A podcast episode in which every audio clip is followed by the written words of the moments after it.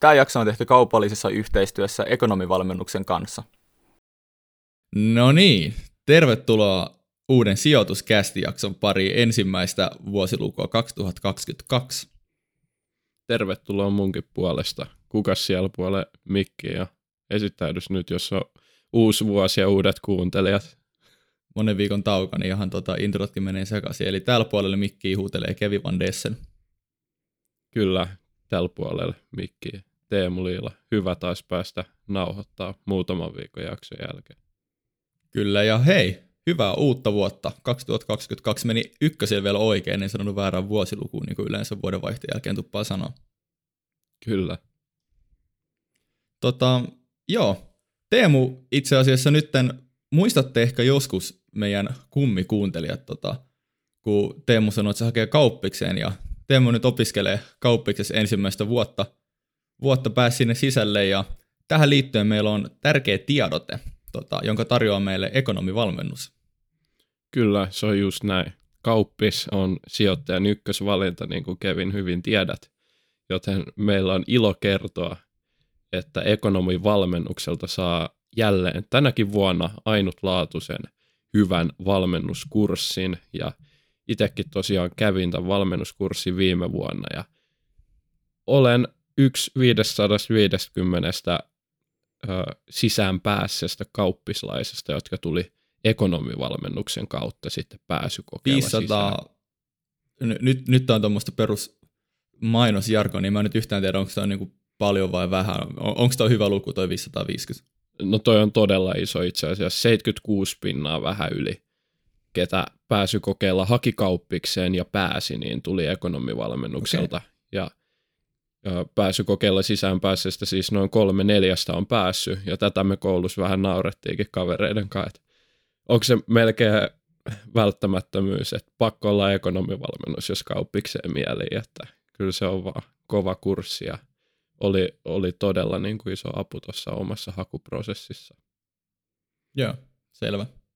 Ja nyt vielä kaupan päälle, mitä mun aikana ei muistaakseni ollut, ellei mä oon vaan niin boomeri, että mä en itse sitä älynnyt, mutta uutena ominaisuutena, niin nyt netistä ladattavissa ilmainen PDF-opiskeluopas, joka on nyt mahdollista ladata, vaikka et kurssia ottaisikaan, joten nyt niin kuin ihan ensimmäisenä kaikki, ketkä kauppiksen on vähänkään miettinyt, että hakee, niin käykää lataa tämä ekonomivalmennuksen opiskeluopas ja siitä se homma lähtee sitten liikkeelle. Tämä ei maksa yhtään mitään. Käytitkö just sanaa ilmaneen? Mä luulin, että näissä niinku taloushommissa ja kaikessa, joka liittyy mihinkään kaupalliseen hommaan, niin ei ole olemassa ilmaisia lounaita. Niin kuuliko mä nyt ihan oikein? Nyt on juuri se ilmainen lounas. Ekaa kertaa ikinä. Eli mä lisään tuohon kuvaukseen linkin, mistä voi käydä lataa ekonomivalmennuksen opiskeluoppaan. Selvä. Unohtui muuten kysyä, että mikä on tämän päivän aihe, Teemu? Onko se nyt, puhutaan me koko jakso ekonomivalmennuksesta vai mistä me oikein puhutaan? Kyllä me nyt lähdetään ihan sijoittamisen maailmaa tästä eteenpäin. Ja päivän jaksoaihe on luvattu kakkososa meidän kilpailuetujaksolle. Eli tänään päästään siihen herkkuun. Viimeksi käytiin teoriaa jaksossa 57. Käytiin yritysten tärkeimmät kilpailuedut läpi. Ne on niin kuin must-know-materiaalia menestyvälle sijoittajalle. Ne on oikeasti todella oleellisia. Ja tänään tänään käydään asioita konkreettisesti esimerkkiyhtiöiden kautta. Joo, eikö tässä tule nyt vähän dilemmaa, että 57 jakso on niin kuin must-know, mutta tämäkin on vähän niin kuin must-know, niin pitääkö niitä nyt pausettaa tämä jakso ja mennä kuuntelemaan se vai pitääkö niitä kuunnella se vasta tämän jälkeen? Me yleensä sanotaan, että ei keskeytetä jaksoa, mutta jos on todella kova sellainen niin kuin opiskeluintoinen sijoittaja, niin kyllä toi 57, se on aika hyvä pohja tälle jaksolle, mutta niin kuin viihteenä tämäkin jakso on oikein loistava, ei sinänsä tarvitse kyllä mitään taustatietoja, eiköhän me ihan tarpeeksi selkokielellä täällä puhuta.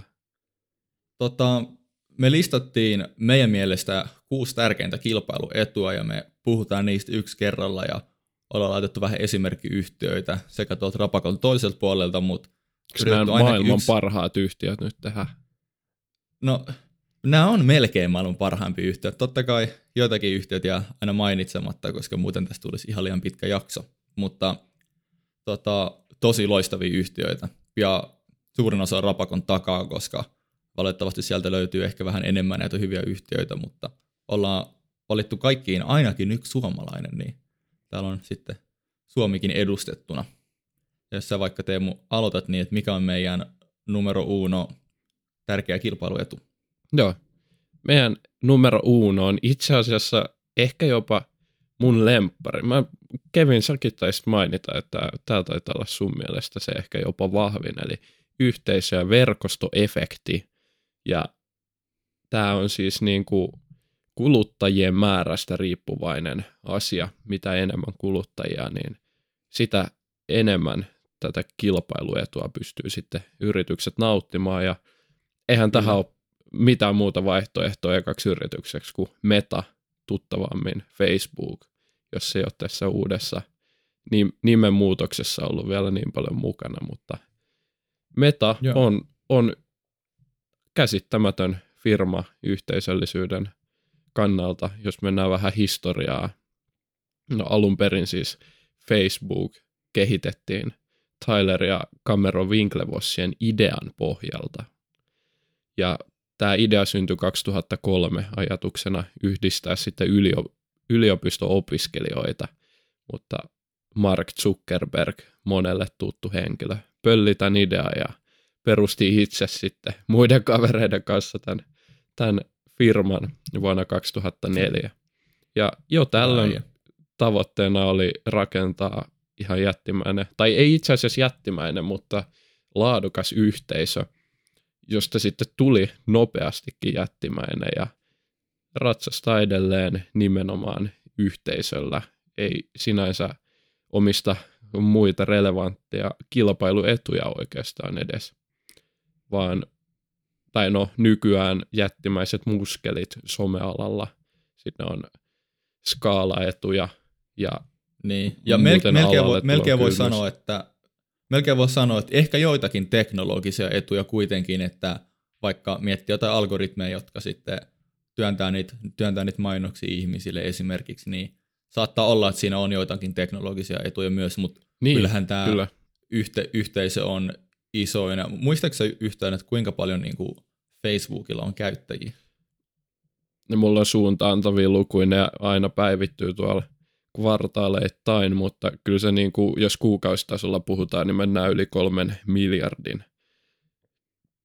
Ei välttämättä pelkkä Facebook-appi, mutta yhteen lukien Metan kaikki appit. Ja kyllähän toi teknologia siis siinä mielessä, että niin kuin maksaville yritysasiakkaille se teknologia on tietysti se, minkä takia he tulee, mutta se ei ehkä kilpailuetuna ole niinkään kuin sitten toi yhteisö, minkä takia Facebook on edelleen ykkönen tällä alalla. Kyllä, ja yhteisö ja mainitsit myös verkostoefektiin. Ne on tavallaan eri asia, mutta menee hyvin käsi kädessä. Et verkostoefektissä niin se nimenomaan tarkoittaa, niin kuin Teemu vähän alusti, niin sitä, että sitä enemmän käyttäjiä jollakin yritykseltä palvelulla on, niin sitä enemmän hyötyä siitä on sen yrityksen käyttäjille. Esim. Jos Teemu ja minä oltaisiin ainoat Facebookissa, niin siitä olisi aika pieni hyöty meille, että me katsottaisiin toistemme postauksia siellä päivittäin. Että on siitä enemmän hyötyä, että siellä on kaikki meidän kaverit. Se on käytännössä niinku se verkostoefekti, jos jollekin oli vaikka vieras termi. Joo, eli teknologiana minä voisin poistua sieltä ja Kevin voisi poistua ihan ilmaiseksikin ja vaihtaa johonkin muuhun. Kevin kerran tätä koitti tarjota jotain uutta somealustaa. Joo, mutta ongelma on siinä, että kun muut ei liiku, niin en mä nyt sit itsekään liiku. Ja tää on nyt sitten se vallihauta siinä Facebookin ja Metan ympärillä, eli liittyy myös tietysti Instagramiin ja WhatsAppiin sitten, että eihän se WhatsAppikaan, niin en mä tiedä, että onko se niinku tekstiviestikään niinku kovin paljon laadukkaampi, että tekstareissakin pystyy nykyään liitellä kaiken maailman tiedostoja ja efektejä sinne, mutta se, että kaikki on nyt siellä ja ethän se niinku, jos sulla on WhatsApp-ryhmät ja muut, niin et sä sieltä yksinään oikein lähde pois. Että sehän siinä on Mun mielestä se itse asiassa kertoi hirveän hyvin silloin. Mä muistan sen some-alustan nimi oli Vevo. Ja se itse asiassa oli teknologialtaan ja käytettävyydeltään ainakin ensivaikuttelun perusteella paljon parempi kuin mitä Facebook on. Ja mä innostuin ja siinä oli se oli niinku maksullinen appi, mutta siinä oli tyyliin ekat 500 tai 5000 käyttäjää joku vastaava, niin sai niin elämänpituisen ilmaisen käyttäjän. Ja sen takia mä lähdin siihen mukaan ja muutama mun kaverikin tai tuttu lähti ja sitten mä ajattelin, että tästä ehkä tulee niin se seuraava suuri appi, että on niin laadukas, niin hyvä käytettävyys ja käyttöjärjestelmä ja käyttöliittymä.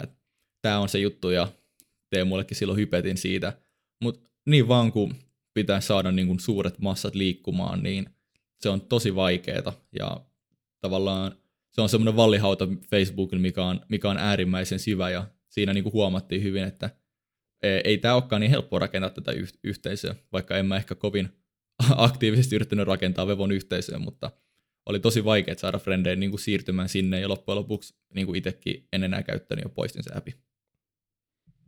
Kyllä. Liikutaanko me yhteisöstä toiseen suomalaiseen yhtiöön? Joo, anna mennä. Eli vielä ollaan yhteisökilpailu edussa. Kyllä, siis erittäin hienoa, että meillä on tällainen pörssiyhtiö. Me saadaan siitä jaksossa jauhaa, eli Inderes vastikään listautunut yhtiö. Erinomaisia samoja piirteitä kuin Metalla.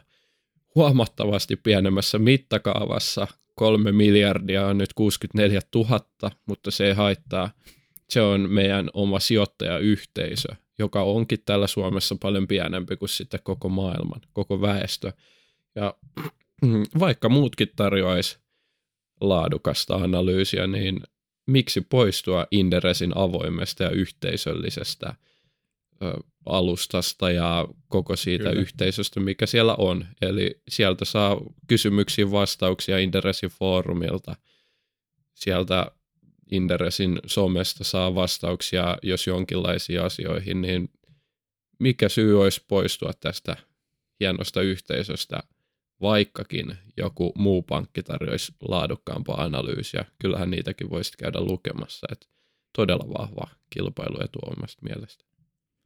Kyllä, että itse yritän etsiä erilaista analyysiä ja mielipidettä yhtiöstä niin kuin tosi monesta eri lähteistä, mutta kyllä se jotenkin tuntuu, että se Inderes on se, mistä tulee vietettyä sit eniten aikaa, ehkä eniten just sen yhteisön ja foorumin kautta, että siellä tiivistyy semmoinen parviäly ja moni ihminen tekee erilaisia havaintoja ja se niin kuin kanssa havainnollistaa itselle sitä kilpailuetua, että just niin kuin sanoit, niin jotkut pankit tuottaa tosi laadukasta analyysiä tai nettisivut ja sitä voi sieltä lukea joskus ilmoittajaksikin, mutta siitä puuttuu se niin kuin vähän semmoinen inhimillinen elementti ja just kun Inderesillä kuitenkin on suhteessa niin kuin siihen, että minkä kokoinen on Suomen sijoittajayhteisö, ihan kunnioitettavan kokoinen yhteisö ja siellä on paljon osaavaa porukkaa, niin kyllä niin kuin itsekin huomaa, että siellä tulee vietettyä aika paljon aikaa siellä foorumeilla.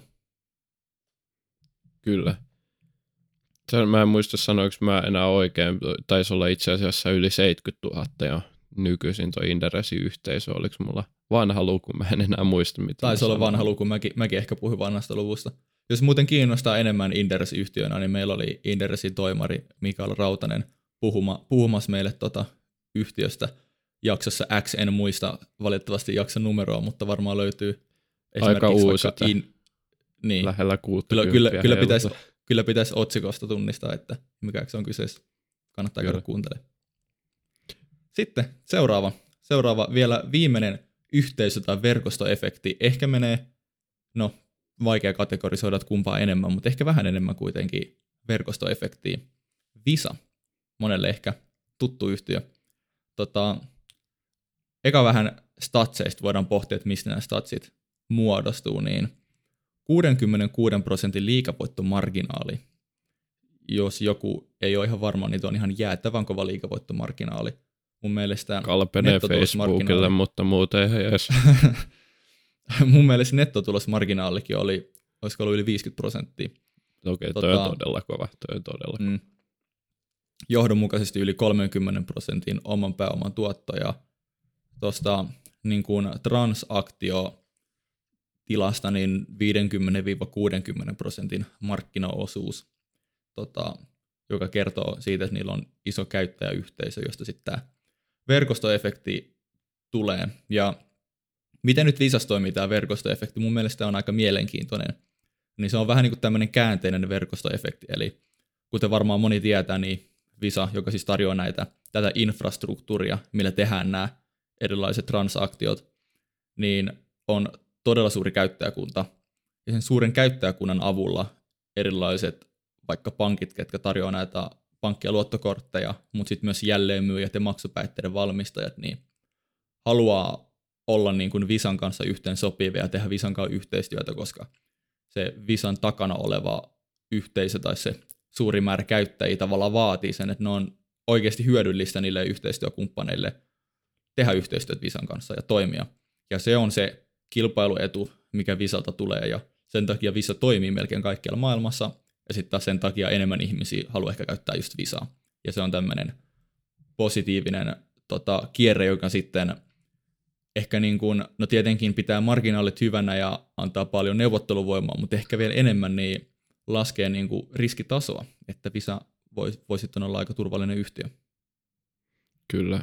Mitäs sitten Mastercard ja Square ja kumppanit?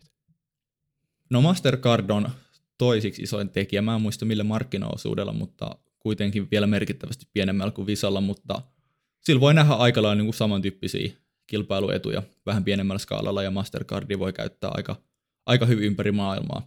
Mutta sitten tavallaan ajan kanssa niin ehkä se, että kello on se kovin kilpailuetu, esimerkiksi tällä markkinalla mun mielestä on Visalla, niin näkyy semmoisissa niin kuin neuvotteluvoimassa. Nyt ajankohtainen esimerkki on kryptot, jotka on aika kuuma instrumentti, miten sitä nyt kuvailkaa, onko se valuuttaa vai mitä se on, vähän ehkä riippuu, kun kysytään. Mutta mä mietin, että sijoittaisiko Visaan, en ole vielä sijoittanut, mutta se on ollut silleen harkinnassa, niin mitäs tämä kryptotila, että eikö se uhkaa tavallaan tämmöinen niin kuin desentralisoitu talous, niin esimerkiksi Visaa, mutta itse asiassa päinvastoin, koska Visalla on niin suuri neuvotteluvoima, niin se on onnistunut lähteä myös tähän kryptotilaan mukaan, ja esimerkiksi vaikka isoja tekijöitä, kuten Crypto.com tai Coinbase, täällä on vielä lukuisia muita isoja tekijöitä, mitä en nyt muista mainita, niin ne tarjoaa tämmöistä niin kuin, vähän niin kuin kryptokorttia, niin kuin pankkikorttia, minne voi tallettaa kryptoa ja käyttää myös niin kuin oikeaa rahaa. Ja ne on lähes poikkeuksetta Visan kautta, eli Visa on onnistunut lähteä myös tähän kryptogeimiin mukaan, joka on mun mielestä tosi vaikuttavaa ja kertoo just, että mitä hyviä asioita pitkällä juoksulla tämmöinen vahva kilpailuetu voi saada aikaan. Joo, hyvä etu myös. Ja onko se kilpailuetu? Voihan sekin rakentua kilpailueduksi, mutta tuollainen niin kuin muuntautumiskyky löytyy sieltä todella hyvin ja pystyy jatkamaan sitä yhteisöä myös tulevaisuuteen. Nyt meillä niin, ja silleen nämä oikeastaan niin kuin, tavallaan sitä nämä tekee nämä kilpailuedut, että nämä mahdollistaa sen muuntautumiskyvyn hyvin. Ja nyt meillä alkaa olla kello tikittänyt sen verran, että meillä on pakko mennä tuohon toiseen segmenttiin, joka meillä on brändi ja tunnettavuus. Ja Kevin, aloitat sä tämän homman. Mitäs meillä löytyy täältä? Joo, mielelläni. No kaikki, suurin osa voi ehkä arvatakin, että ensimmäisenä löytyy Coca-Cola, Warren Buffettin lempiyhtiö. Ei ollut Apple. No, ei ollut Apple, kyllä sekin tänne kategoriaan kuuluu, mutta... Ei ollut ensimmäisenä. Niin, mun mielestä on aika itsestään selvää, että Coca-Cola on vahva brändi ja mitä se vahva brändi aiheuttaa, niin se, tai mahdollistaa, niin se mahdollistaa enemmän myyntiä ja paremman hinnoitteluvoiman. Ja sitä on ehkä meidän vähän turha täällä burkeroida, että niin kun, mitä hyötyä brändistä on, kun se on aika silleen niin kun loogista. Mutta miten hyvä brändi rakennetaan? Mun mielestä se on mielenkiintoinen kysymys, johon me yritetään etsiä vastauksia nytten. Ja no Coca-Cola, niin mitä Coca-Cola on tehnyt oikein? Niin yksi semmoinen suuri asia, että Kokiksella on ollut tosi vahva ja johdonmukainen niin kuin visuaalinen identiteetti, että se logo on pysynyt suhteellisen samana, pullot, värit, kaikki on ollut aina tosi johdonmukaisia ja kaikki tunnistaa Coca-Colan just siitä punaisesta väristä ja mustasta tekstistä. Sitten Coca-Colan markkinointikampanjoissa niin mä oon huomannut, että siellä korostetaan enemmän niin kuin ihmistä, semmoista niin kuin inhimillistä puolta ja tunteita, ja se ehkä vähemmän keskittyy siihen tuotteisiin ja sen ominaisuuksiin, ja musta tuntuu, että aika monella hyvällä brändiltä on ollut semmoinen yhteinen tekijä, että se ei välttämättä, vaikka teillä on hyvä tuote, niin se ei ole se pääasia, vaan että minkälaisia tunteita ja mielen yhtymiä se herättää. Musta kokissa on onnistunut tässä aika hyvin. Joo, kyllä. Onhan se, että puhutaan kokiksesta, jos juodaan niin kuin kolajuomaa, niin se on niin, nimenomaan se on aina kokis. Kyllä. No, mutta mitäs sitten vielä, löytyykö tästä firmasta jotain muuta kuin pelkkä brändi? No, totta kai tästä firmasta löytyy muutakin kuin pelkkä brändi.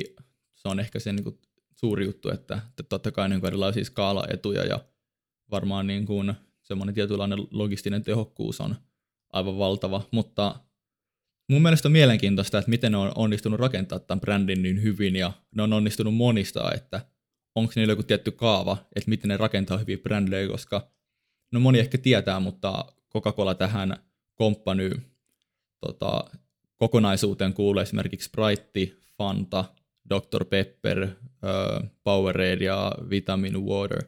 Eli kaikki on tämmöisiä vähän niin kuin merkkijuomia, mitä kaupassa löytyy, että tämä on tämä niin kuin go-to vaikka. Mulle tulee sellainen kysymys, sä mainitsit myös skaalaidot, varmaan liittyy siihen, mutta onko sulla muistikuvaa nyt Coca-Colasta, että onko nämä mahdollisesti tullut yritysostoilla vai täysin luotuja brändejä? No, mä en ole ihan kaikista varma, mutta mulla on semmoinen ymmärrys, kun mitä mä oon vähän kokista tutkinut, että ne on tullut vähän molempia, mutta erityisesti ne on onnistunut niin kuin itse luomaan näitä uusia tuotemerkkejä. Joo, tai kyllä, vaikka pienen yritysoston jälkeen rakentaa sen brändin. Kyllä, se on ollut ihan uskomattoman hyvä taito luoda ja saada uutta. Sehän Coca-Cola ei itsessään olisi varmaankaan tuossa mittakaavassa, koska siis kyse on taas aivan jäätävän kokoisesta yhtiöstä kuitenkin. Niin, ne on onnistunut hajauttaa hyvin. Ja yksi mun mielestä huikea juttu, mitä mä oon ihmetellyt kauan aikaa, joka kertoo sit Coca-Colaan niin kun oikeasti tosi kovasta bränditiimistä, miten on onnistunut, niin miten hemmetissä Coca-Cola on joulujuoma?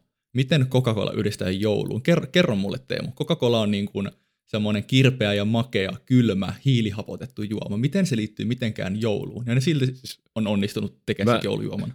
Mä en tiedä, mutta onhan se brändi, se on siis punainen. Se on ainoa joulun juttu siinä brändissä. Niin, mutta se on kivempi joulujuomas kuin Pepsi. Vaikka mä oon suuri Pepsi Max-fani, varsinkin Pepsi Max-lime. Siis mä nostin Pepsin tähän sen takia, koska tässä on mielenkiintoinen, että on kaksi vahvaa brändiä, jotka samalla alalla toimii kilpailijoina, mutta molemmilla on periaatteessa sama vallihauta. Mutta tähän joulujuttuun, mikä mun mielestä on hauskaa, niin siis Pepsillä oli ihan sairaan hyvä mainos. Kevin, ootko sä nähnyt sitä? Pitää olla vähän spesifimpi ehkä, koska siis kommentoida. Nythän on niin, että mainitsit tämän joulujuomajutun, niin Pepsi on itse asiassa virallinen joulujuoma nykyisin, että joulupukki juo Pepsi. Tiesitkö tätä? No en kyllä tiennyt. Ja, mutta Pepsillä oli siis ihan älyttömän hauska mainos. Mun mielestä siis tällainen siis joulupukki ajoi Coca-Colan tällä, niin kuin, mikä se nyt on, tällainen kuorma-auto tai se punainen rekka, niin se joulunen Coca-Cola-rekka. Joulupukki ajoi sillä huoltsikalle tankkaamaan ja kävi hakea sieltä, oletettavasti kokiksen, meni sinne auton taakse piiloon juomaan ja sitten paljastui, että se joi Pepsiä siellä jouluna. Se oli mun mielestä, joo, mä itse löytänyt tyttöystävälöistä, mutta se oli niin kuin Pepsi-juojana, niin kova juttu. Kyllä, mutta siis mun mielestä niin kuin sanoit, että no se on punainen, niin jollekin markkinointi heiskalle vaan tullut silleen, että arvatkaa meikälle se läppäjuttu, että tehdään tässä niin kuin raikkaasta kesäjuomasta joulujuomaa, että kokeillaan onnistutaanko me siinä ja sitten ne vaan onnistuu. Mun mielestä se on ihan käsittämätöntä, että tavallaan se tuntuu loogiselta, mutta just sen takia on tehnyt niin hyvää duunia siinä, että se tuntuu meistä loogiselta, koska jos mietitään sitä, niin eihän Coca-Colalla ole mitään tekemistä joulun kanssa. Kyllä. Sitten brändistä, mitä me jo vähän mainittiinkin, niin kyllähän se Apple täältä listalta löytyy joka tapauksessa. Ja ehdottomasti. Tähän liittyy nyt pieni historiapläjäys, tai no, se on hyvin pieni historiapläjäys, koska tähän liittyy siis Nokia. Meillä oli suomalainen oikein ihme firma 2000-luvulla ihan alkupuolella. Meillä oli siis meidän kruununjalokivi Nokia, joka pyöritti 40% meidän matkapuhelinmarkkinoista niin kuin kansainvälisesti. Ja merkitys Suomelle oli ihan massiivinen. Talouskasvusta taisi joku 4% tulla niin kuin pelkästään Nokian kasvusta. No, minkä takia Nokia oli sitten tällainen yhtiö, niin niillä oli kilpailuetuja. Se oli nimenomaan niin kuin teknologiaa ja brändiä molempia. Nokia oli korkea ihan laatu. Niin kuin Applella nykyään. Kyllä. Käyttäjäystävällisyys ihan niin kuin Applella. Jo sen aikainen teknologia oli huippuluokkaa. Se taisi olla sitä 2G-aikaa, kun Nokia meni tähän ja oli niin kuin siinä muistaakseni eurooppalaisessa teknologiassa niin kuin ihan ensimmäisiä, mitkä mahdollisti niin kuin vähän älykkäämpiä tekstiviestejä tai vastaavaa. Mä en tässä ole ekspertti, mutta joka tapauksessa oli teknologinen johtaja sekä oli brändi. Mutta sitten tuli Apple ja Applella haluttiin luoda kännykkä, jonka ominaisuudet on enemmän viihteelliset ja ehkä lähempänä sitä tietokonetta sitten, eli pystyy tehdä paljon laajempia juttuja ja toki kosketusnäytölle lähdettiin rakentaa tätä hommaa ja Nokialla ei oikein tiedetty, miten tähän reagoida, vaan se murtu, se teknologia ja brändin kilpailuetu aivan täysin. Eli aika lyhyessä ajassa loppujen lopuksi. Kyllä, että tässä voi sitten miettiä, että kun niitä kilpailuetuja, tämä on niin kuin ainoa varoittava esimerkki tässä meidän jaksossa todennäköisesti. Itse asiassa ei ole ihan ainoa, tullaan siihen kohta. Niin, mutta Nokia menetti hyvinkin nopeasti tämän aseman, vaikka varmasti kaikki luulee, että sillä on hyvä kilpailuetu ja isot vallihaudat. Eli tässä niin kuin uusi teknologia avitti toista yritystä kasvattamaan brändin ohi vanhan teknologian ja vanhan brändin. Ja no, Nokia ei ole edelleenkään tai vieläkään kuollut kokonaan, mutta se on hävinnyt oikeastaan matkapuhelinmarkkinoilta ja myi nekin Microsoftille sitten. No se ei ollut kummallekaan, tai se oli Nokialle varmasti parempi diili, mutta kuitenkaan ei toimi enää oikeastaan muuta kuin niiden 5G-verkkojen alalla, ettei niin kuin kännykkäbisneksessä samalla tavalla, mutta jep. Applesta... Mun mielestä tämä kertoo tosi hyvin siitä, että miten sijoittajien pitää antaa paljon painoarvoa semmoiselle asialle, että kuinka tärkeät on yhtiön muuntautumiskyky ja kyllä. Miten ne suhtautuu teknologiseen kehitykseen, koska miten moni yhtiö, mitkä me ollaan mainittu, niin on ollut niin kauan pinnalla kuin ne on, niin ne niin kuin myös muuntautuu, se muuttuu markkinan mukana ja ne niin kuin aistii sitä kuluttajamieltymyksiä ja vaikka niillä on vahva brändi-identiteetti, niin kuitenkin se pysyy ajan hermoilla ja Nokia esimerkiksi nauroo kosketusnäytöille ja niin kuin en voi kuvitella, että kukaan... Niin. Ja nykyään en voisi kuvitella, että kukaan käyttää semmoista niin kuin näppäinpuhelinta. Itse asiassa mun mummo käyttää näppäinpuhelinta, mutta se on 90-vuotias, niin se on ehkä poikkeus. Ja mun mummi, joka ei enää käytä varmaan hirveän paljon mitään kännyköitä, 100-vuotias, mutta hänelläkin taitaa olla jonkinlaista Nokiaa siellä kotona. Joo, kyllä. Nämä on niin kuin poikkeuksia. Jep. Sitten seuraava brändi, ellei sulla ole mitään erityistä enää tule mieleen Apple Nokia Battlesta. Niin, no. Siinä ne alkoi kaikki olla, että siihen joo. Yhteisöllisyyskin toki liittyi sitten vielä Appleen muodostui ekosysteemit on kaiken brändin päälle, mutta kaikessa niin kuin yksinkertaisuudessaan niin brändi ja teknologia siirtyi Applelle tyysti. Kyllä. Seuraavaa otettiin nyt Suomi-yhtiö hyvänä eikä huonona esimerkkinä tähän, eli Fiskars. Varmaan ei hirveästi esittelyä tarvii, mikä on se idea kun on kerran brändietua nauttiva yhtiö. Ja Oikeastaan Fiskarsilla on hyvin paljon samoja tekijöitä kuin Coca-Colalla. Niillä on hyvin vahva niin kuin visuaalinen brändi-identiteetti, se on tosi johdonmukainen. Ja mitä, kun ehkä mun silmissä Fiskars on vähän semmoinen tylsä, mörniämainen yhtiö. Tekee varmasti hyvää kannattavuutta ja ihan turvallinen, vakaa yhtiö, mutta vähän tylsä, mutta tavallaan mitä tämä brändi on antanut niille, mikä on mun mielestä tosi magee. Eli se on pitkittänyt sitä vääjäämätöntä konkurssia, mihin kaikki yhtiöt lopulta päätyy. Ja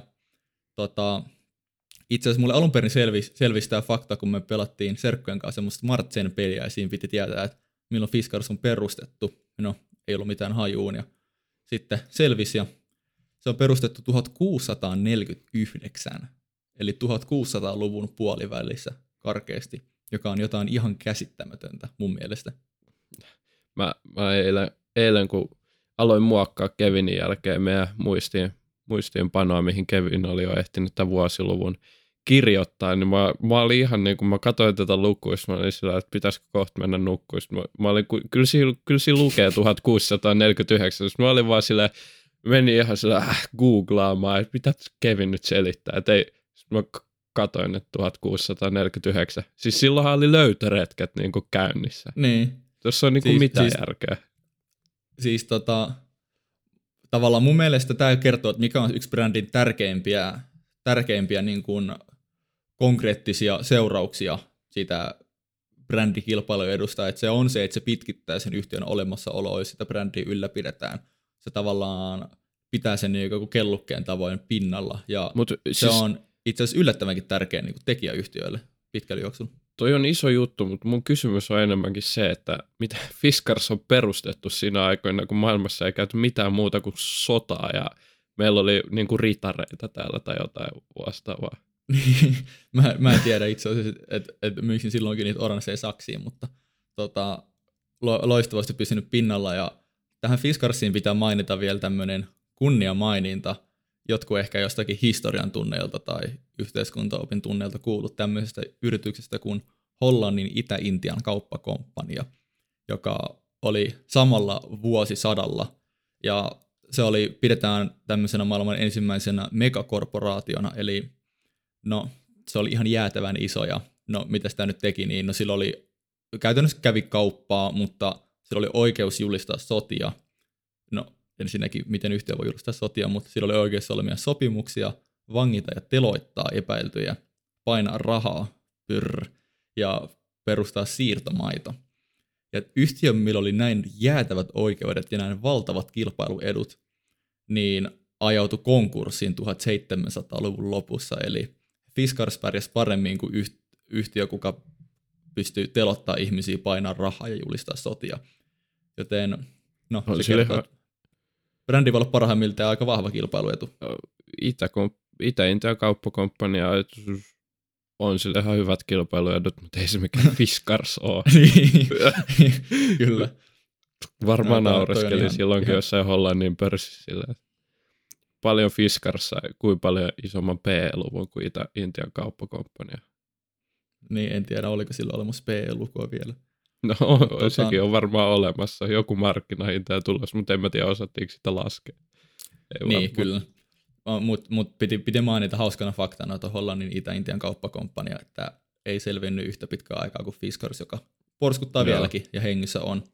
Saatiin Nokian rinnalle joku. Niin, varoittava esimerkki. Mä en tiedä kyllä, mitä tuosta voi oikein oppia. Mutta mennäänkö seuraavaan etuun, Teemu? Joo, kyllä, se on skaalaedut. Sä voit jatkaa. No mä voin jatkaa. Ensimmäinen, joka nautti skaalaetuja, niin on USA:n suurin ruokaketju, Walmart. Eli skaalaedut liittyy lähes poikkeuksetta kokoon, joka mahdollistaa asioita kuten halvemmat yksikkökustannukset tai suuren neuvotteluvoiman. Ja mitä Walmart sitten nauttii tämän kilpailuedun ansiosta, niin on aivan jäätävän suuri neuvotteluvoima. Eli se voi ostaa suuria määriä tuotteita ja suuri määrä kuluttajia käyttää Walmartia niiden ruokakauppana, päivittäisenä ruokakauppana, jonka takia se on tosi hyvä kumppani erilaisille niin kuin tuotteiden valmistajille ja myyjille, joka tarkoittaa, että se voi ostaa huomattavasti halvemmalla kuin hopea- tai pronssisia pitävä kauppa, niin näitä tuotteita. Ja Walmart pystyy täten tarjoamaan tuotteita halvemmalla ja valtaamaan siten lisää markkinaosuuksia ja ylläpitämään tosi suurta asiakaskuntaa ja laajentumaan. Ja tavallaan tämä sykli jatkuu, ellei mitään katastrofaalista tapahdu. Ja tämä on niin kuin hyvä esimerkki skaalaedusta, jos Walmart on ehkä yksi parhaimmista skaalaeduista nauttiva yhtiö, ainakin Jenkeissä. Tiedätkö, minkä mä haluan lisää nyt tähän? Ja. No en, mutta kerro ihmeessä. Viime jaksossa ihan loppuun otettiin erittäin oleellinen Porterin femma. Ja ketkä on kuunnellut jakson tai lukenut enemmän jotain, niin kuin, onko tämä nyt taloustieteeseen liittyvä, niin tietää. Eli tällainen kilpailukyvyn malli, Porterin Five Forces. Ja tässä on 5 eri komponenttia. Tämä on siis malli, jota kautta voidaan tarkastella yhtiön kilpailuetua. Tämän ytimessä on nykyinen kilpailu. Sitten tulee uudet tulokkaat, korvaavat tuotteet, asiakkaiden tai asiakkaisiin suuntautuva neuvotteluvoima ja sitten tavarantoimittajiin suuntautuva neuvotteluvoima. Niin ihan vaan tässä nyt lennossa tuli mieleen, että Walmart niinku siis näiden kaikkien, jokaisen kohan kanssa niin beast modissa, että siis neuvotteluvoima ensinnäkin asiakkaisiin nähden varmasti suurimmat liikkeet, eniten liikkeitä ainakin liikevaihdosta päätellen. Sitten tavarantoimittajia sä just mainitsit. Ihan jäätävä. Kyllä. Alan sisäinen kilpailu, no siitä en tiedä niin paljon, että siellä on muitakin kannattavia toimijoita, mutta siis se ei luo merkittävää uhkaa. Uudet tulokkaat, no vähän sama kuin kohta tullaan tuohon meidän päivittäistavarabisnekseen, niin eipä sinne hirveän niin kuin helposti tulla todella isot kynnykset ja korvaavat tuotteet, niin no, jos sä tarjoat kaiken, mitä maailmasta löytyy, niin niitä korvaavia ei ole, ja Walmart täyttää nämä kyllä aivan loistavasti. Kyllä, just näin. Se on itse asiassa aika jännää, että miten just niin kuin ruokaketjut tai tämmöiset päivittäistavarakaupat, niin nauttii usein jäätäviä skaalaetuja. Kun se yksi tekijä tulee vähän isommaksi, niin sitten se vaan jatkaa kasvamista ja markkinaosuuksien valtaamista, kunnes tavallaan se on luonut hyvin voimakkaat vallihaudat ympärille. Ja niin on myös seuraava yhtiö, minkä Teemu voi esitellä meille. Joo, eli nyt ihan kotimaan pörssistä taas päivittäistavarabisneksestä, ja sehän on Kesko. Ja Kesko toimii erittäin mielenkiintoisessa markkinassa, eli jos katsotaan vähän 2020-lukuja päivittäistavarakauppa ry:n tilaston mukaan, niin meillä eniten markkinaosuutta taitaa olla liikevaihdolla. Vei S-ryhmä 46%, jonka perää tuli Kesko tai K-ryhmä, joka sisältää myös ilmeisesti nämä kaikki kauppiaat ja ne niin kuin Keskoon kuulumattomat osat, niin 36,9%. Lidli, eli se on noin 83%, kaksi suurinta. Joo, kyllä. Tarkeasti. Ja Lidli 9,5. Ja sitten meillä on häntänä Tokman, niin Minimani, mä en tiedä nyt Minimani on enää olemassa. M-ketju. Tässä meidän vieressä on Minimani itse asiassa. Aha, ei ole tullut vaan paljon käyty. Okei. Okay. Sitten M-ketju, en tiedä. Ja muut yritykset sitten ihan niin kuin kans jotain desimaaleja. Että, mun mielestä mielenkiintoinen kilpailutilanne siitä näkökulmasta, että S-ryhmä on osuuskunta. Siellä ei merkittävästi tavoitella voittoa, vaan niin kuin, sehän on siis jäsenillä. Palvelun tarjoamista niille osakkaille. Niin, kyllä. Mäkin olen varmaan, Kevinkin on S-ryhmän jäsen, tai ootko? Kyllä. Joo. Ja omistaja. No, ei se ihan toimi niin, mutta siis kyllä, osuuskunnan jäsen. Eli tämä tarjoaa niin kuin etuja, ei voittoa tavoitteleva. Sitten meillä on Kesko, osakeyhtiö, puhtaasti voittoa tavoitteleva firma. Ja sitten meillä on Lidli, halpa kauppa, joka on itse asiassa kommandiittiyhtiö, joka tuo vielä uuden twistin tähän. Hyvin kansainvälinen myös. Kyllä. Mulla ei ole mitään hajua, minkä takia he on kommandiittiyhtiö, koska tässähän siis sulla on vähintään yksi vastuunalainen yhtiömies, mikä tarkoittaa sitä, että joku hebo koko henkilökohtaisella omaisuudella vastaa tämän yhtiön veloistaan siellä. Ja sitten on näitä niin kuin, vastuuttomia yhtiömiehiä, mitkä on vähän niin kuin sitten sijoittajia tähän, että ne vastaavaa sijoitetulla pääomalla, mutta todella mielenkiintoinen. Tässä mulle herää kysymys, että miten hintakilpailu sitten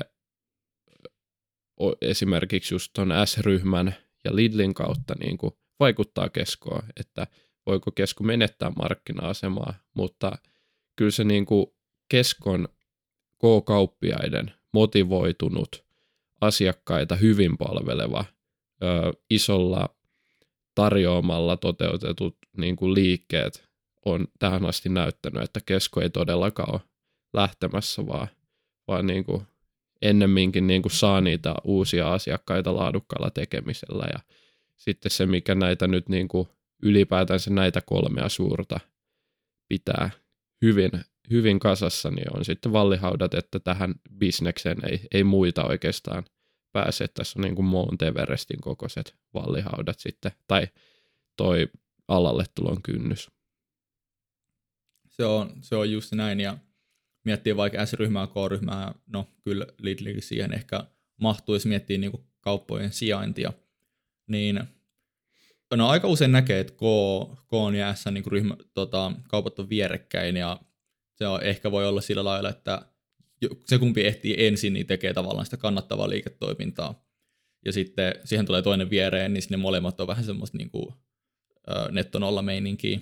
Mutta tämä vaikuttaa semmoiselta niin kuin alueiden valtaustaistelulta, ja ketkä saa enemmän sitä niin kuin myymäläverkostoa rakennettua, niin sit pärjää niin kuin paremmin tai todella hyvin. Ja koska ne on tehnyt sitä niin kauan aikaa, niin jos Teemu ja minä laitettaisiin nyt putiikki pystyyn, mikä myy vain niitä kaikkien lempituotteita, ja joka myy vähän halvemmalla kaikki muu ja niin päin pois, niin ei me siltikään voitaisi ikinä niin kuin haastaa kumpaakaan noista jättiläistä. Ei siinä olisi niin mitään saumaa, koska se skaala on niin suuri, ne saa niin paljon halvemman ne tuotteet, niillä on niin paljon enemmän myymälöitä, ne toimitusketjut on niin paljon kehittyneempiä, niin toi on todella suuri toi skaalaetu, mitä S- ja K-ryhmä nauttii, ja siitä kertoo myös, että tämmöinen kansainvälinen jätti, no en tiedä jätti, mutta hyvin suuri yhtiö kuin Lidli, niin ei ole onnistunut valtaa edes 10% markkinasta, jossa on vaan kaksi merkittävää toimijaa, kun noi tuommoista aika duopolistista asemaa nauttii noi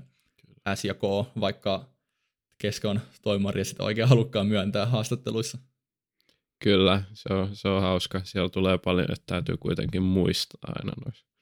Mutta niin. Se on jännä, koska mä mietin tässä ryhmä, koska se ei ole niin voittoa tavoitteleva, niin vaikkakin siellä piilossa nyt sitä voittoa siis oikeasti tavoitellaan jonkun verran tai ylijäämää virallisesti, mutta hehän pystyy laskemaan hintoja aika paljon.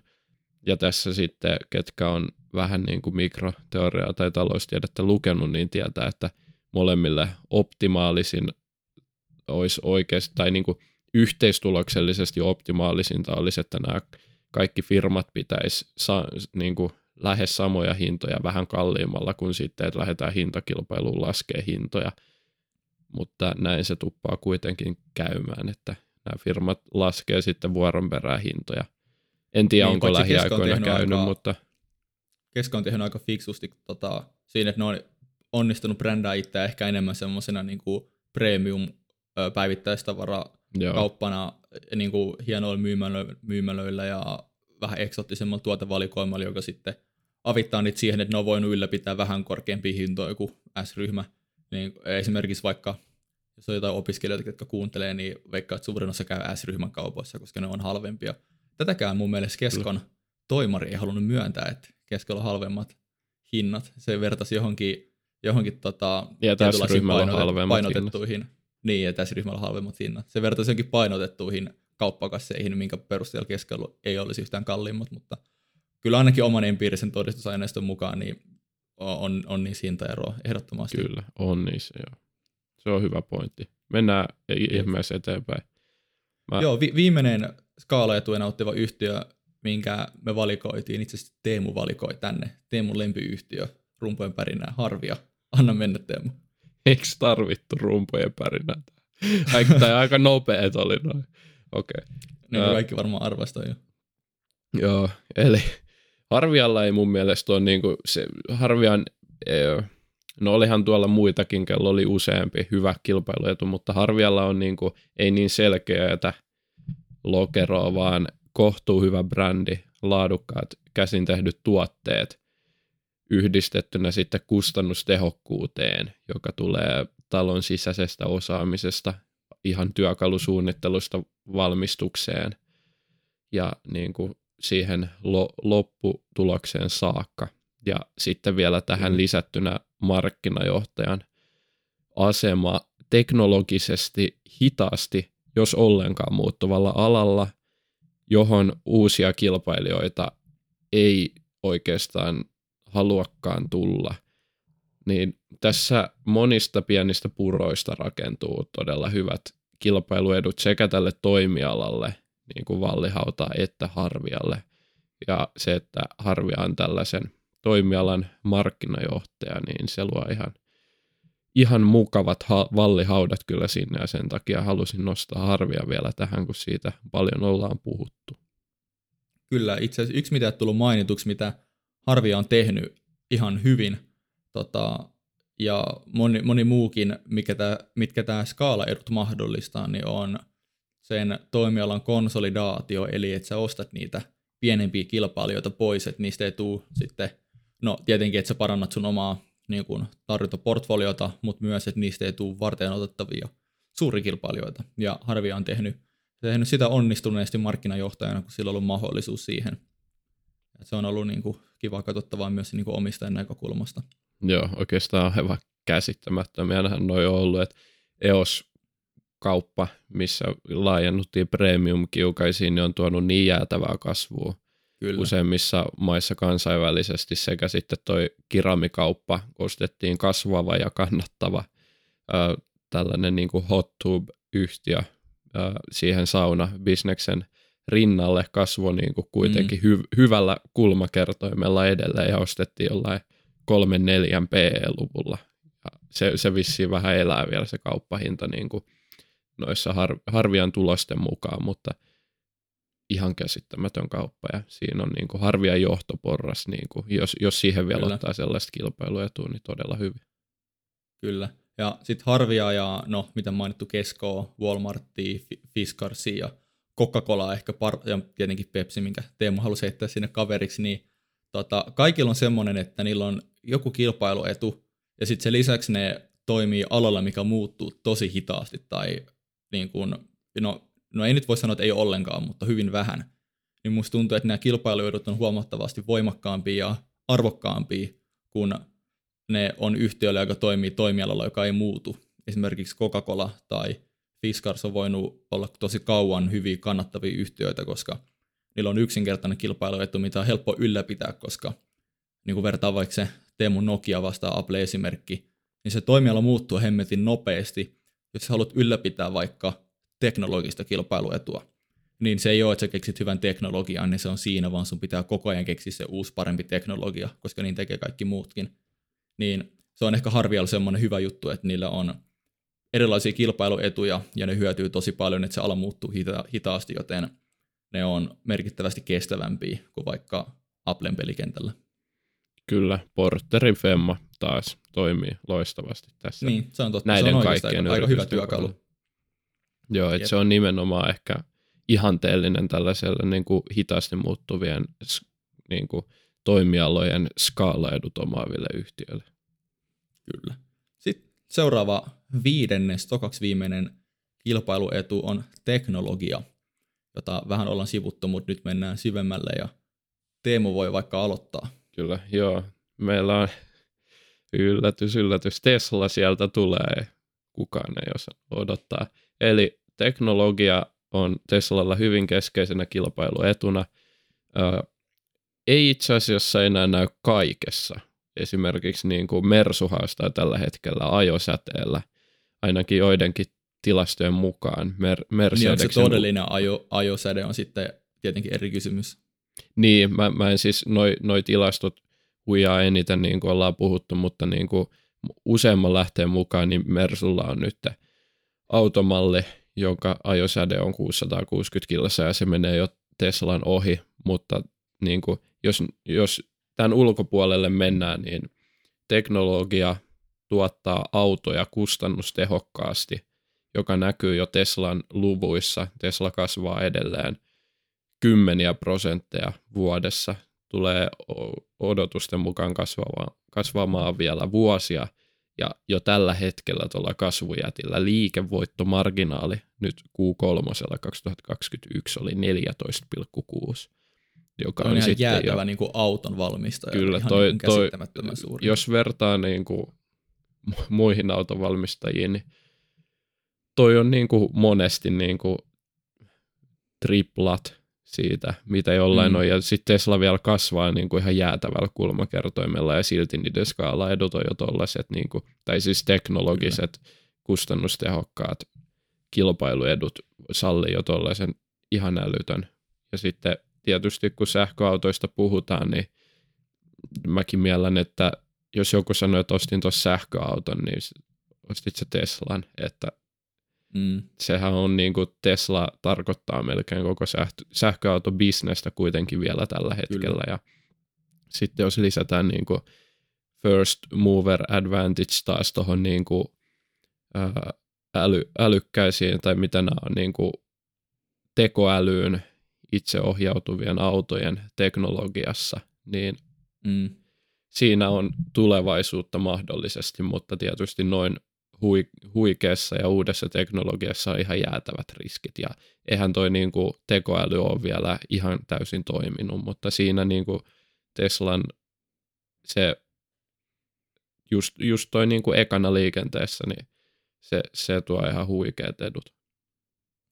Joo, se on just näin, että sitten joku voi miettiä, että no, että nopeasti muuttuva ala ja uusi ala, että kuinka kestävä tuo kilpailuetu on, mutta se on nyt kuitenkin osoittanut, että niin kun suuret firmat investoi ja ne ei ole vielä tehnyt merkittävästi parempaa akkuteknologiaa esimerkiksi kuin Tesla, niin kyllä nämä teknologiset edut on tosi kovia, etenkin kun Tesla oli ensimmäinen niin kun merkittävä tekijä täällä sähköautopuolella. Kyllä. Mennään sitten Teslasta eteenpäin. Kerro meille, Kevin, seuraava.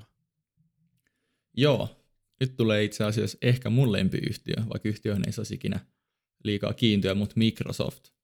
Ja teknologia jätti ja tavallaan on laaja tuoteportfolio, niin tämä on ehkä vähän vaikea laittaa tiettyyn kilpailuetuun, mutta ehkä teknologiaan se menee melkein parhaiten. Ja mitä Microsoftilla on, niin yksi kilpailukykyisempi pilviä, markkina 2 taitaa olla, parhaimpia produktiivisuustyökaluja, Office 365 paketti kaikille hyvin tuttu. Yhtiön erilaiset resurssi- ja hallintatuotteet, niin kuin Dynamics ja tämmöisiä asiakkuushallintatuotteita.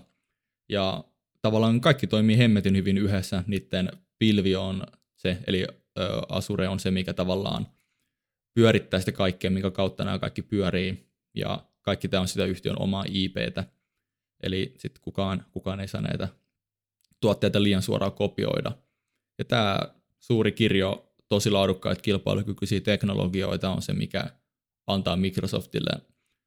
Ehkä jos vertaa vaikka tuohon Teslaan, mistä äsken puhuttiin, jolla voidaan kärjistää, että Teslan suurimmat edut on akkuteknologia ja se autojen itseohjautuvuus, ne on niin kuin merkittävät teknologiat, niin se on tavallaan aika semmoinen niin kuin yksinkertainen ja helposti havaittava kilpailuetu, mutta Microsoftilla tavallaan nämä kilpailukykyiset teknologiat synergioi keskenään ja muodostaa tämmöisen vähän monimutkaisemman ja syvemmän ja samaan aikaan myös mun mielestä ainakin kestävämmän kilpailuedun kuin vaikka Teslan akku- ja AI-teknologia. Kyllä. Ja tämä kaikki on oikeastaan se, että miksi Microsoft on, mikä se on nykyään, eli maailman, mitä se on toiseksi kolmanneksi suuri yhtiö. Joo, en muista ulkoa. Se taitaa olla itse asiassa tällä hetkellä kilpailee Applen kanssa aika tiukasti. Tosin Apple otti pikkuspurtin ja meni 3 biljoonan. Pitää olla tarkkana, kun mennään niin isoihin lukuihin, että suomentaa oikein noin, mutta 3 biljoonan. Vai triljoon? Miten ne menee? Se on englanniksi triljoona ja suomeksi biljoona. Oikein hyvä opiskelee tekniikkaa eikä osaa niinku lukukokonaisuuksia kunnolla. Kyllä. Eli 3 000 miljardia on 3 biljoonaa, ja Apple ohitti tämän markkina-arvon just, eli Taitaa olla tällä hetkellä Microsoftin ohi, mutta Microsoft kävi maailman suurimpana yrityksenä tuossa viime vuoden puolella. Ja tuossa tuli hyvin kyllä teknologia, ei siihen mitään lisättävää mun puolelta, että mennään eteenpäin, jos ei sultu. Joo, anna mennä. Seuraavana Revenio teknologiana ja patentteina. Eli tässä tulee nyt se meidän pieni kilpailuetu, mikä me tuomittiin vähän lyhytkestoiseksi viimeksi ja sanottiin, että se on hyvä kilpailuetu niin kauan kuin sitä kestää. Ja Reveniolla on kilpailuetua teknologisessa osaamisessa. Ei muuten Teemu, otapas nyt pikku stoppia. Kerro kaikille, ketkä ei tiedä mikä on Revenio, että mikä on Revenio. Se voi ehkä auttaa tämän kilpailuiden hahmottamisessa. Hyvä pointti. Eli Reveniohan on lääketeknologiafirma Suomen pörssistä, erittäin laadukas ollut historiassa, ja suurin tämä niinku tuote, mikä heillä on, niin silmänpainemittari.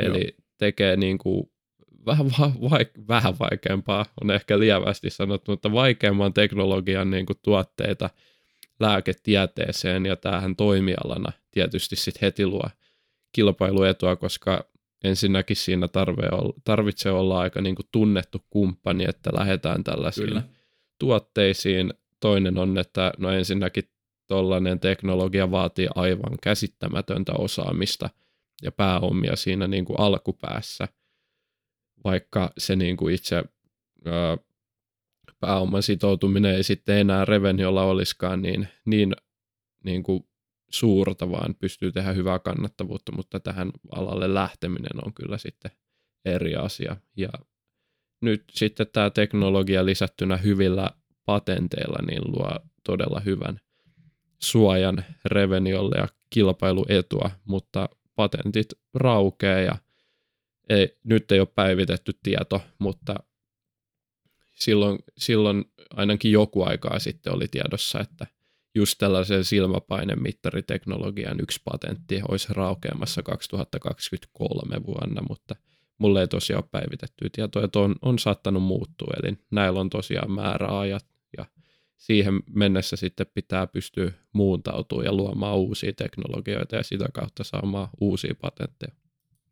Jep, paitsi tämä on aika mielenkiintoinen, että mä muistan tässä niin kuin lähivuosina taaksepäin katsoen, niin Reveniollahan raukesi yksi patentti, joka oli hyvin oleellinen patentti liittyen just tähän niin kuin silmänpainemittarin teknologiaan. Ja sitä pelättiin hirveästi, että nyt kilpailijat tulee mukaan ja nyt tässä tulee niin kuin tosi kilpailtu ala. Mutta mä en ole varma, miksi ehkä se teknologia on niin edistynyt tai kukaan muu ei saa tehdä sitä samalla tasolla, mutta näin ei tapahtunut. Ja nyt mun mielestä ehkä saatiin uusia patentteja. Mä en Reveniota niin aktiivisesti seuraa, mutta Revenio edelleenkin nauttii tämmöistä niin kuin teknologista yliotetta kilpailijoistaan, joka on aika mielenkiintoinen, että tavallaan se patentti ei ollut tässä melkein se tärkein asia, vaan ihan vaan, että se teknologia oli niin edistynyttä. Kyllä. Pitäisikö meidän siirtyä jo seuraavaan segmenttiin? Viimeinen kilpailuetu itse asiassa jaksossa jäljellä, joka on operatiivinen tai logistinen tehokkuus, joka nyt kattaa aika paljon kaikkea, mutta se ehkä vähän enemmän aukeaa näiden esimerkkien avulla. Ai että pääset aloittamaan nyt tämän. Joo, mä voin vaikka aloittaa yhtiöstä, mikä ei varmaan esittelyä tarvii, eli Amazon. Ja Amazonin ylivoimaisesti suurin kilpailuetu, ja miksi siitä on tullut näin iso, niin on tämä logistinen tehokkuus. Eli verkkokaupoille, kuten Amazon nyt on, niin toimitusajat ja nopeudet ja varastokierrot sun muut on niin kuin elintärkeitä asioita. Ja voidaan nyt vähän tehdä tämmöinen pieni historiajuttu, kun nyt on tullut tässä jaksossa niitä vähän enemmän. Mennään vuoteen 2005, jolloin Amazon julkaisi tämmöisen asian kuin Amazon Prime. Ja Amazon Prime on siis tämmöinen niin kuin jäsenmaksusysteemi, että kuukausittaisella maksulla saat käyttöön erilaisia palveluita ja nopean toimituksen, eli tämä mahdollisti sadoista tuhansista tuotteista niin 2 päivän toimituksen, joka oli aika ennennäkemätöntä ja tavallaan vähän niin kuin sementoi tämän Amazonin dominanssin tällä verkkokauppageimillä. Ja sitten myöhemmin tuli tämmöinen kuin Amazon Prime Now, joka mahdollistaa 2 tunnin toimituksen, joka on aika jäätävän nopea toimitusaika. Ei Suomessa oikein ole vastaavia. 2 tuntia. Joo, 2 tuntia. Ja se oli itse asiassa alun perin 1 tunti, mutta ei ollut ylläpidettävää kai. Tämä ei varmaan päde Suomessa, mutta jos mä olisin tuossa, niinku, alkaa tämäkin jakso olla niin pitkä, että jos olisin tuossa niinku intron kohdalla tilannut tähän jonkun uuden iPhonein, niin sehän olisi nyt mulla. Niin se olisi kohta täällä, niin. Kyllä. Joo, mutta on luonnollista tai niinku looginen johtopäätös, että tämä nopea toimitusaika auttoi Amazonin vallottamaan valtavan markkinaosuuden ja valtavan käyttäjäkunnan ja myös tehdä tämmöistä niinku mukavaa, ennakoitavaa tulovirtaa, kun se on jäsenmaksusysteemi, mutta miten tämä logistinen tehokkuus onnistui, niin mä menin vähän googlailemaan, koska mä en ole itsekään varma, että miten tämä on mahdollista, ja täällä oli tiettyjä elementtejä, mitkä sitten aiheuttaa sen. Amazonilla on todella hienostunut tämmöinen tietotekninen järjestelmä, mikä säätelee kaikkia logistiikkaa. Sitten niillä on tämmöinen monitasoinen automatisoitu varaston hallinta, eli enemmän sitä ihmisvirhettä sieltä eliminoidaan. Niillä on aivan äärimmäisen laaja varastoa verkosto, mikä tietenkin lyhentää niitä matkoja, ja niillä on hyvin monipuoliset ja nopeat kuljetusratkaisut. Ja tämä kaikki yhdessä sitten johtaa siihen, että jos joku Chad tilaa Jenkeissä jonkun Coca-Cola Sixin, niin saa sen 2 tunnin päästä ovelle. Ja tämä on mun mielestä ihan käsittämätön ja hyvin niin kuin syvä kilpailuetu. Tavallaan on vaikea kuvitella, että hirveän moni yhtiö pystyy rakentamaan yhtä tehokkaan systeemin ja yhtä kattavan verkoston, ainakaan ihan niin kuin lähiaikoina. Pystyisikö Amazon lähteä tähän niin kuin Woltin bisnekseen nyt mukaan vielä, jos on näin huikeat niin kuin skaalaedut tuohon nopeisiin kuljetuksiin?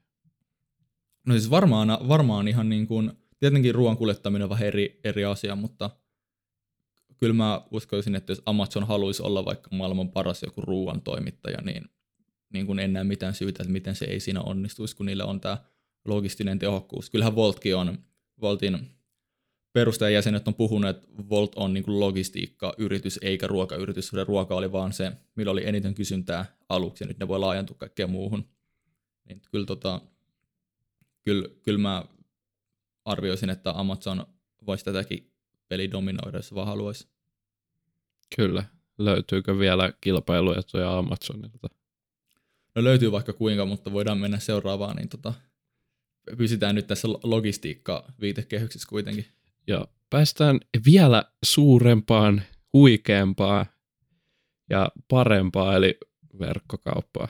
Eli no, verkkokauppaan. Niin, toi oli siis sarkasmia, mutta kyllä verkkokauppa on itse asiassa todella hyvä firma, todella laadukas tällä hetkellä ja on niitä kilpailuetuja Amazoninkin jälkeen vielä tarjolla. Eli köyhän miehen Amazon. Niin. Verkkokauppa, sillähän on niin kuin kivijalkamyymälöitä Suomessa. Muutamia Helsingistä löytyy, eikö se Jätkäsaaressa ole, sitten Oulussa joo. Löytyy ja jossain ihan parissa muussa paikassa on tällainen myymälä. Mutta muuten toimii verkossa ja tämä mahdollistaa sitten niin kuin pienet varastot on huomattavasti kannattavampi kuin sitten vaikka Poweri tai Gigantti. Panostaa entisestään siihen, että toi logistinen kehitys jatkuu tulevaisuudessakin, investoi siihen. Ja mikä mun mielestä käsittämätöntä verkkokaupassa, niin varasto kiertää todella nopeasti ja oman pääoman tuotto, se on jotain niin kuin 40% tällä hetkellä ja yhtiö on samaan aikaan nettovelaton. Eli mitä tämä tarkoittaa, niin kun me otetaan korolliset velat ja vähennetään siitä yhtiön kassassa olevat varat, niin ne menee negatiiviseksi, eli kassa on isompi. Ja nyt kun miettii, että kuitenkin tällä alalla, missä pitää pitää sitä niin kuin varastoa tuotteita, niin oma pääomakin, niin sulla on kassa isompi kuin velat, niin tämähän tarkoittaa, että oma pääoma niin kuin nousee, koska sulla on paljon omaa pääomaa suhteessa siihen velkaan, mutta silti tämä yhtiö pystyy tekemään tulosta, joka on niin kuin sit suhteutettuna sun koko omaa pääomaa todella hyvää, ja tämä niin kuin pieni varasto ja hyvä varaston hallinta on se avain, mikä mahdollistaa tähän. Se varasto kiertää todella nopeasti. Ja sitten Verkkokaupan toimitusjohtaja Panu Porkka, tämä vielä lisäsi, että heillä olisi tällä hetkellä noin 70% tuotteista halvempia kuin Amazonilla. Sitten tämä on itse asiassa aika uskomattoman kuuloinen tilasto. Mä en tiedä, onko sulla Kevin jotain tietoa tästä, mutta näin Verkkokaupan toimari itse sitä vielä kommentoi, ja asiointikokemus ja brändi sitten niin kuin Suomen mittakaavassa on vielä tämän niin kuin logistiikan lisäksi, jos pieni maininta, niin ollut hyviä kilpailuetuja, ja suomalaiset on tykännyt oikein paljon Verkkokaupasta.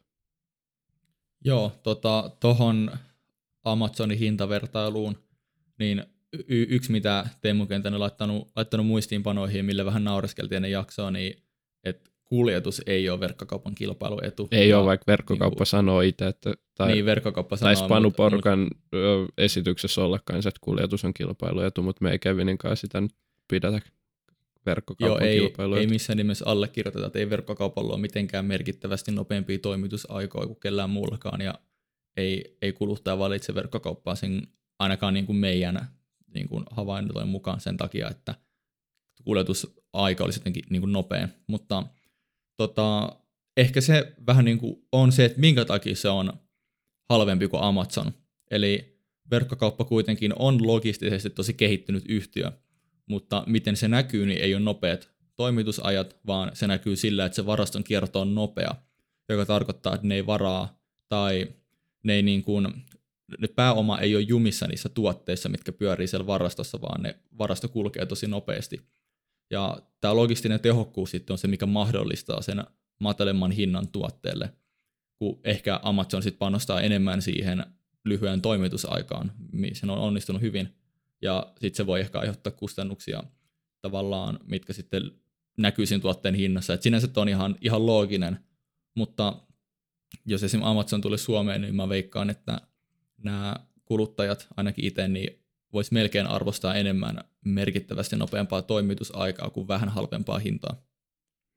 Joo, en kiellä enkä myönnä, että mulla harvoin on tilannetta, missä mä tarviin nopeamman toimitusajan, mutta toisaalta jos se on 2 eurosta kiinni, niin miksei sitten tilaisi sieltä, mistä saa 2 eurosta. Siihen varmaan tottuu. Mä veikkaan, että siihen tottuu, että mä tilasin mun läppärille semmoisen standin, jonka päällä itse asiassa tämä läppäri on tälläkin hetkellä, ja tässä oli joku 2 kuukautta toimitusaika tai jotain tämmöistä. Onkohan sulla sama kuin mulla? Mäkin just kävin joulun jälkeen hakea. Ja sit mä tilasin näytön, siinä oli joku 2 viikkoa toimitusaika ja kaikki tää, ja tämmöiset tuotteet, niin okei, ne ei ole mitään akuuttia tarvetta, tai näyttö oli aika akuutti, mutta kuitenkin, niin kyllä mä olisin ollut valmis maksamaan enemmän siitä, että se olisi tullut saman päivän aikana. Ja siinä on myös, kun tämä verkkokauppa-shoppailu on usein aika semmoista niinku impulsiivista, ja siinä tulee semmoinen tavallaan kiva fiilis, kun haluaa nopeisen tuotteen itselle, niin vaikka se tarve ei olisi akuutti, niin se ehkä on enemmän semmoista kuluttajapsykologiaa, että semmoista nopeata toimitusaikaa voitaisiin arvostaa tosi paljon enemmän kuin vaikka 2% halvempia hintoja. En tiedä, että on vähän spekulointia kyllä. Alkaako meillä olla jakso päätöksessä? Mun tietokonekin täällä herjaa, että se menee pian nukkumaan. Näköjään se on niinku nukkumisajat täällä niinku elektroniikassa. Siinä oli 6 meidän mielestä tärkeimpää kilpailuetuja ja vähän esimerkkiyhtiöitä. Tietenkin kannattaa tehdä oma analyysi, jos joku näistä yhtiöistä kiinnosti vähän enemmän. Ja laitetaan vielä timestamppeihin nyt ainakin nämä erilaiset kilpailuedut sitten, niin voitte klikata vaikka jos joku tietty kiinnostaa. Miksi sä sanot tämän tässä jakson lopussa, kun jengi on kuunnellut? Ai niin totta, niin sitten mitä... No, niin totta. Pitää laittaa introa joku tämmöinen, mutta se tulee mieleen vasta lopussa. Kyllä. No, ei voi mitään. No löydätte ensi jaksossa timestampit sitten, jos ette älytä. Niin, no aina löytyy timestampit, jos on timestampien arvosta asia. No niin, mutta kiitos kaikille kuuntelijoille, katsojille, Kiitos sulle, Teemu, oli mukava turista mielenkiintoista yhtiöistä kanssasi ekaa kertaa tänä vuonna. No niin, kiitti Kevin, oli hyvä jakso ja se on jälleen ensi kertaa. No niin, moi moi. Moro.